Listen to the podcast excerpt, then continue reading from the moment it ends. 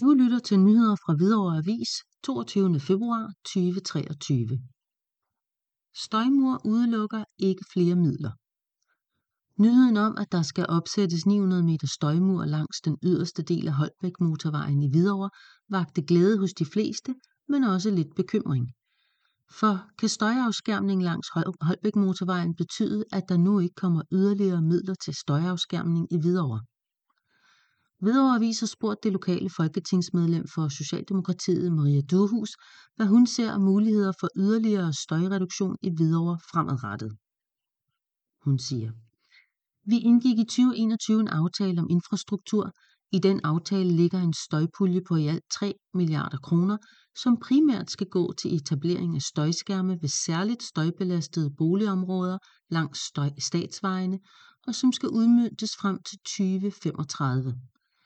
Sidste år blev der udmøntet 600 millioner kroner til projekter, og i år er der udmøntet 270 millioner kroner til projekter, herunder støjskærmen på 900 meter langs motorvejen i Hvidovre, indleder Maria Durhus. Der er dermed flere penge tilbage i puljen til fremtidige støjprojekter de kommende år. Durhus siger, og der er dermed heller ikke udelukket noget, blot fordi Hvidovre har fået denne støjskærm i denne omgang og jeg håber på flere midler til projekter i vores område, siger Maria Duhus. Fokus på Holbæk Motorvejen. Hun tilføjer desuden, at det ikke er mærkeligt, at der fra puljen over blevet afsat midler til støjafskærmning netop ved Holbæk Motorvejen. Jeg vil hertil bemærke, at der er fokus på støjbekæmpelse langs Holbæk Motorvejen. I udmyndningen for sidste år i 2022 blev der besluttet støjskærmsprojekter i Vandensbæk og Brøndby mod Holbæk Motorvejen, siger hun.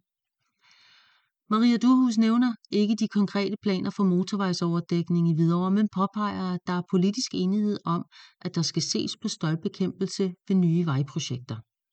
Hun siger, Generelt er vi i Socialdemokratiet meget opmærksomme på at mindske støjgener. Vi ved, at det har store konsekvenser for helbredet. Derfor har vi fokus på en helhedsorienteret indsats, vi skal løse de eksisterende udfordringer med støjgener bedst muligt, og samtidig er det vedtaget, at vi skal tænke midler til støjbekæmpelse ind i nye vejprojekter, slutter hun.